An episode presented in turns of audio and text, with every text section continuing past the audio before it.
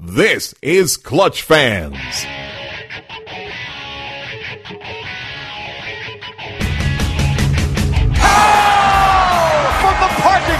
The Rockets are going to Boston. How sweet it is!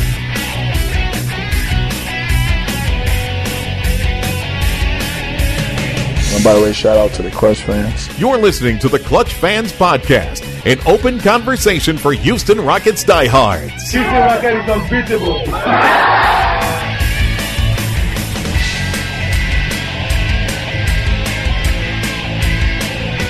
I'm ready to get on Clutch Fans. Now, here's your host, the man who would have drafted Harold Miner over Robert Ory, Dave Hardesty. Well, I am glad we are in this situation and not talking about a season wrap-up. The uh, Houston Rockets get a big Game five win, one twenty-four to one oh three, a blowout win uh, over the L A Clippers here at the Toyota Center. Rockets had their backs to the wall, all kinds of stories in this one. I'm here with the great M K Bauer of the Sports Exchange. M K, I appreciate, as always, you doing this. Uh, and I just want to say that I am so grateful, not just because of the obvious that the season's not over, but just grateful that the Rockets get a little bit of that taste uh, out of their mouths from what was just an ugly pair of games in L A. It's not quite time to affix that bow on the twenty fourteen twenty fifteen season. I, I kind of agree with you. I, I was a little bit concerned with just the negative momentum they developed in L A, and, and thinking that the minute they hit any sort, sort of adversity tonight, they would just kind of fold their tent and go home.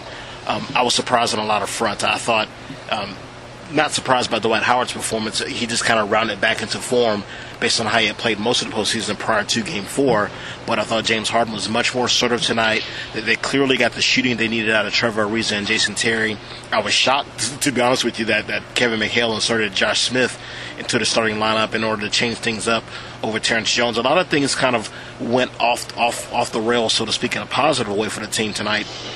And it was a little bit stunning, to be honest with you. But they responded, they rallied, they played very, very well for long stretches of time. Even when they struggled to kind of find their footing, I just thought they had a confidence tonight that they lacked while they were playing in L A. And I don't know if that changes things in terms of how the entire series plays out, but I thought it was good for them to kind of get their feet back underneath them. As James said in the postgame presser, to kind of find their swagger again, because they've been really kind of missing for most of this series. You know, I think there were a lot of nerves in the building, too. I think, uh, you know, had they lost this game, they would have been essentially swept by the Chris Paul Clippers. Uh, they wouldn't have had any win. I, I don't know what you would have uh, looked at in the offseason, because you, the gap between you and the Clippers would have been so large that, that there would have been, uh, I would have said, significant changes to the to the role players on this team. I'm not saying one game changes that necessarily, but hey, at least, you know, I think now when you look at this series overall, you can point to that game one and say that's where you slipped up. I mean, you didn't come to play in that first game. Granted, you got blown out in L A, but that's just L A taking care of home court. You came back, get, got this win, you won game two. It, it's that game one slip up that I think, when looking back, is the one that they're really going to regret. Yeah, it certainly offers a unique big-picture perspective, a, a macro view of what's going to happen next for this team, because I think, by and large, you can make the argument that the Spurs are no longer going to be the dominant team in the Western Conference, and it's going to be between the Warriors and the Clippers in terms of conference supremacy at this point moving forward for the next few years based on roster construction. And how do the Rockets fit into that? You know, they've been on a slow climb up a hill trying to be a contender in the West, and they, they knocked on that door this season.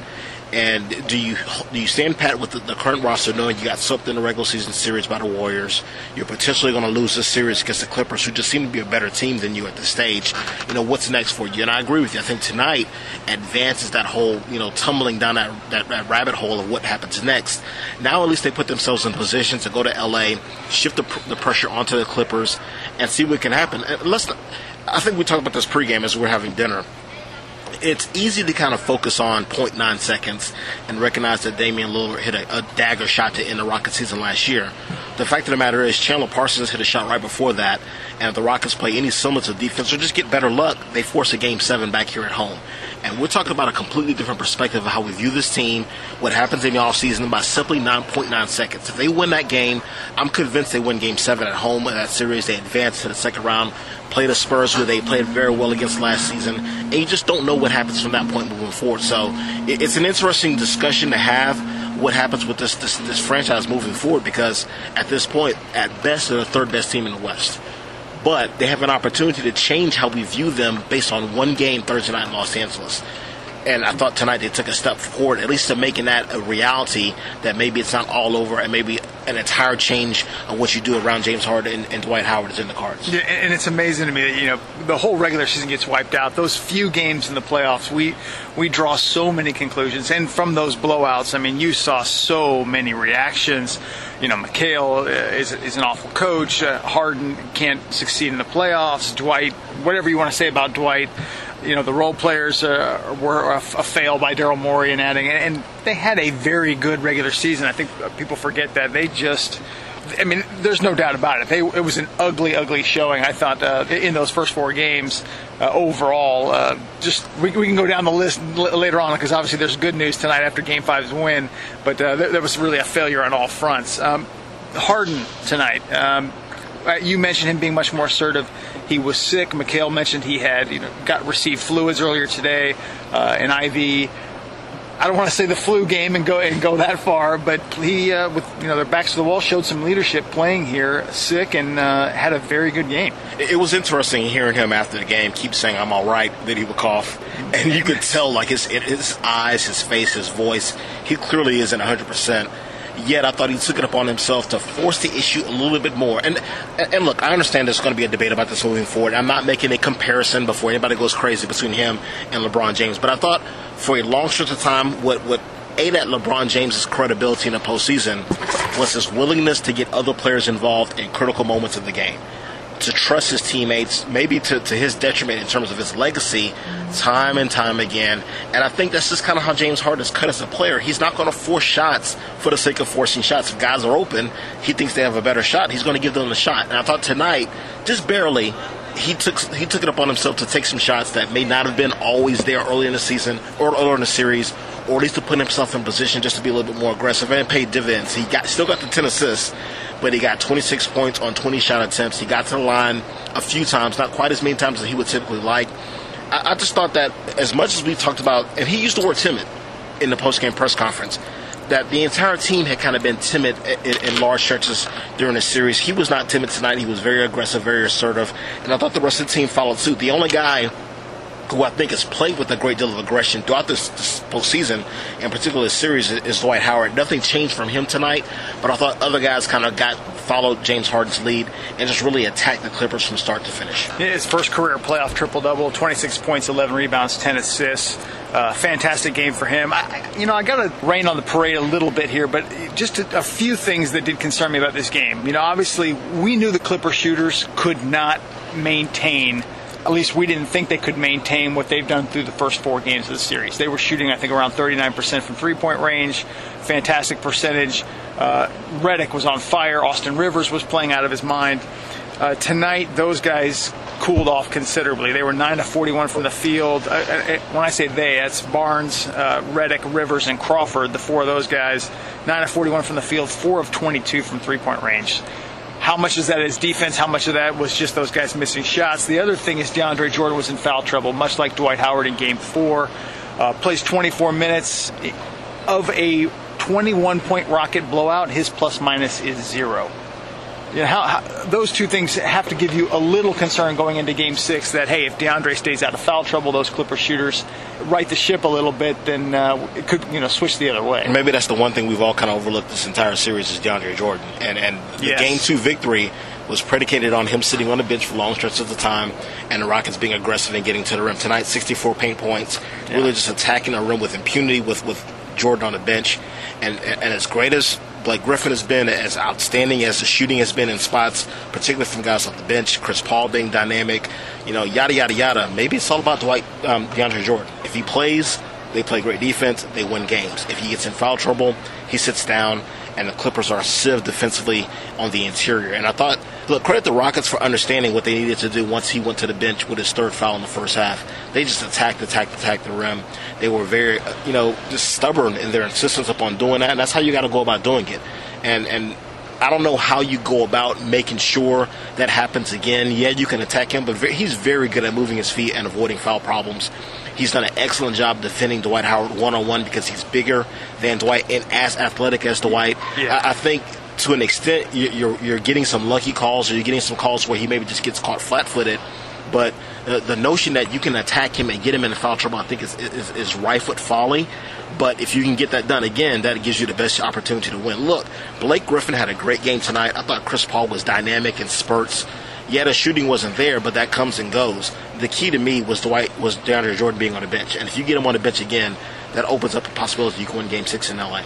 Yeah, I think you mentioned that. It's interesting. A lot of people look, you know, hey, Dwight's the superstar, DeAndre's the role player. If you want to, you know, if people want to view it that way, DeAndre is is absolutely incredible at doing what he does, uh, being that rim protector, rebounder, uh, and as you mentioned, he's bigger than Dwight Howard. He's as athletic, if not, you know, more so.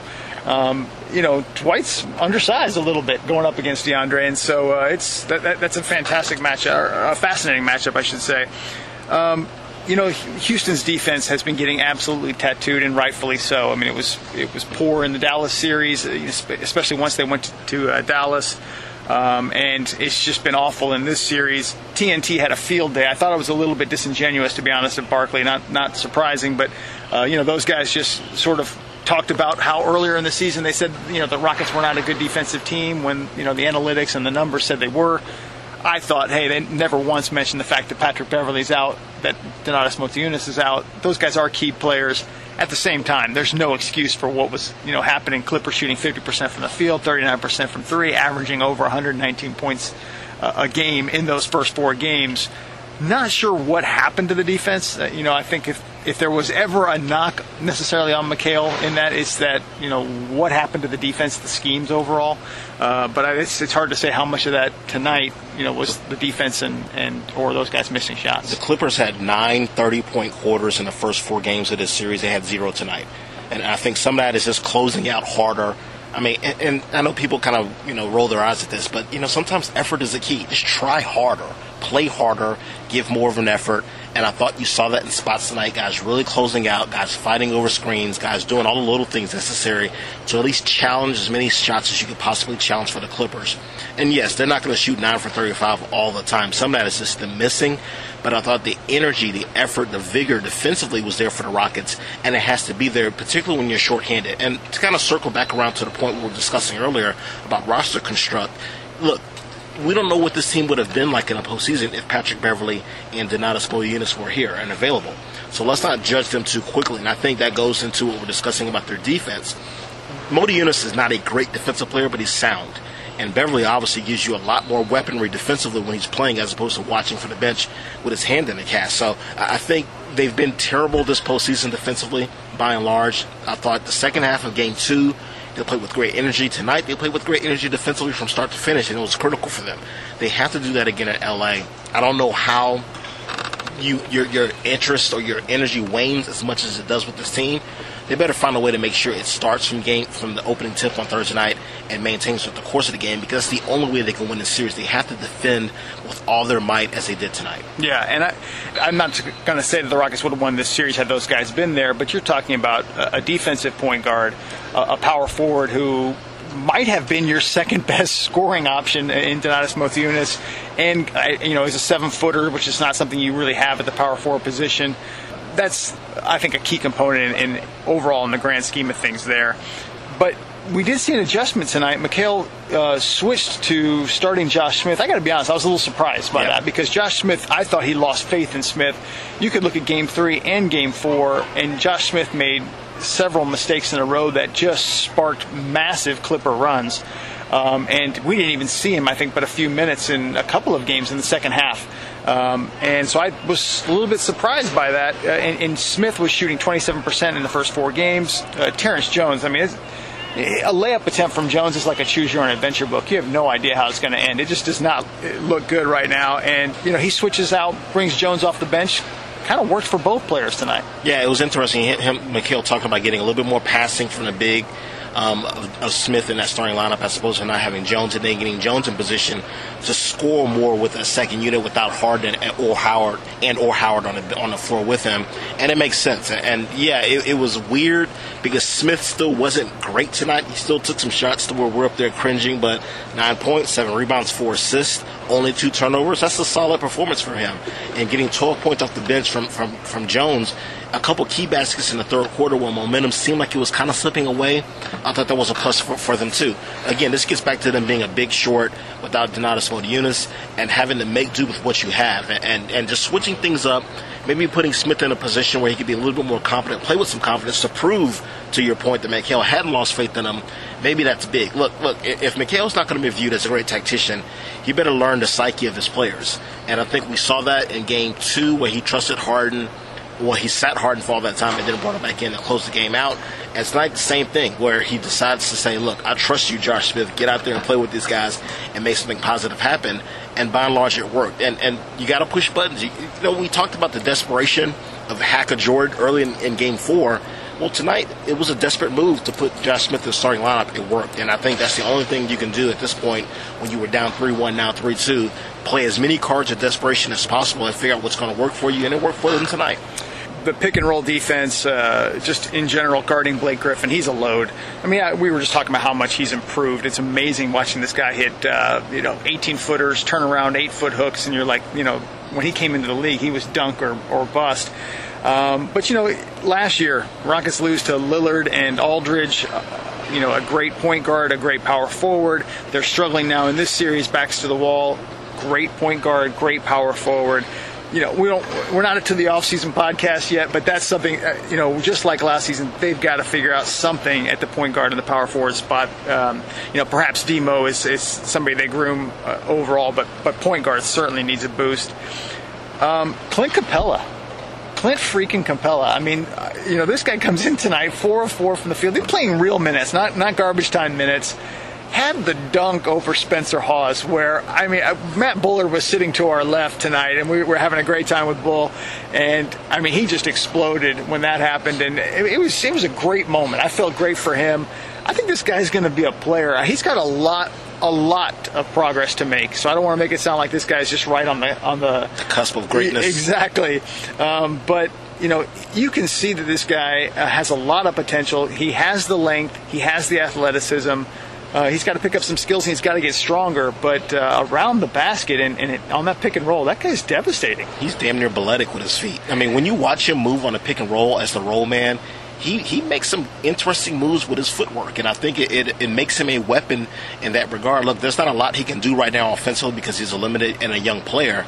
But, man, he knows how to get to the basket, and he knows how to slide and move his feet and get in position to score with these, even with dunks and with layups. I thought he had one in the second half where he just kind of laid the ball at the rim because he did a great job of positioning himself after setting the screen. So it, it's interesting. I, I, I've kind of giving you a hard time about, you know, everybody being so fired up about it anytime he gets in the game and calling it Capela lust with a hashtag. But, you know, it, he does some things that, that you see signs of, of where he could become. And, and I've said this before.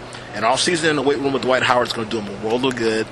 And him maintaining that confidence in terms of how he can score around the basket, the touch on his shot, and the footwork, it, it lends itself to understanding he could be a valuable big man for this team moving forward. And, and next year, giving him quality minutes off the bench. It, it's incumbent upon McHale to squeeze as much as he can possibly squeeze out of Capela, but understanding the law of diminishing returns at the same time, the more he plays, the more bad things could possibly happen.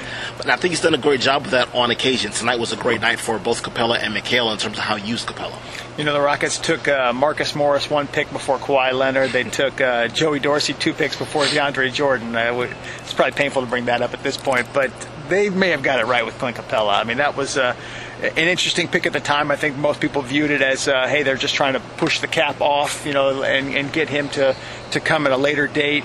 Um, but I, this guy, uh, if, you know, I'm assuming they keep him, but I think he's certainly got a lot of trade uh, uh, value on the market, um, or he's going to be the guy that they groom to eventually take Dwight Howard's spot over time, or become that power forward next to him. I, I just, I'm, I've been nothing but impressed with what he's done. He's come a long way from, you know, the early time when he was getting time, and, and it was more of a joke whether he'd he'd be able to get a basket. Uh, you know, I here we go, Game Six on Thursday in L A this is the, the season for the Rockets. Uh, they have shown nothing there. They do have a win in L A this year. Demo and Beverley both played big minutes in that game. Demo did not shoot well in that game. Um, but they held the Clippers to, I believe, ninety-eight points in that game. They've not come anywhere close to that. So it's going to be, I mean, I want to hear your opinion on this. The defense has got to be what's got to step up in this game. Am I wrong? It has to be as good as it's been for them in a long, long time. I think they have to play, as much as we talk about their shooting and their aggression and all these other factors, McHale's coaching and adjustments, their defense needs to be otherworldly for them to have a chance to extend this series to a Game seven back here in Houston. Clearly, I don't think either one of us believes it's going to happen. I think the Clippers are playing with a reservoir of confidence that puts them in position to where they should win this game rather handily, not twenty-five, thirty-three points handily, but I just think they're the better team, and I think once they get back home and they recognize what's at stake, they're going to take care of their business. But the Rockets had a blueprint tonight. You defend with all your heart and make it as hard on them as possible. And if they do that, it puts them in position to where at least maybe if it's close late, the Clippers recognize the the, the, the fear of, man, do we really want to go back to Houston for Game seven? Yeah. And I thought that's what happened last year. Again, I don't want to you know, harp on this, but the Rockets played very, very well in Game six at Portland last year. They just got beat by a dagger shot. I think they need to put themselves with the same sort of defensive might that they showed last year in Portland that, they, that they're going to do Thursday night. Play hard from start to finish. Play great defense as, as best as you possibly can, and try to shift the onus on the Clippers to make plays down the stretch, because really they haven't had to do that. They've won their three games pretty much in the third quarter of all three games.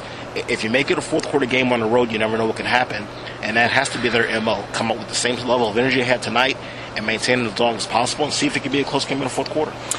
You know, after Game four, I mean, everybody was, was dumping dirt on the Rockets. You know, casket, this thing was over.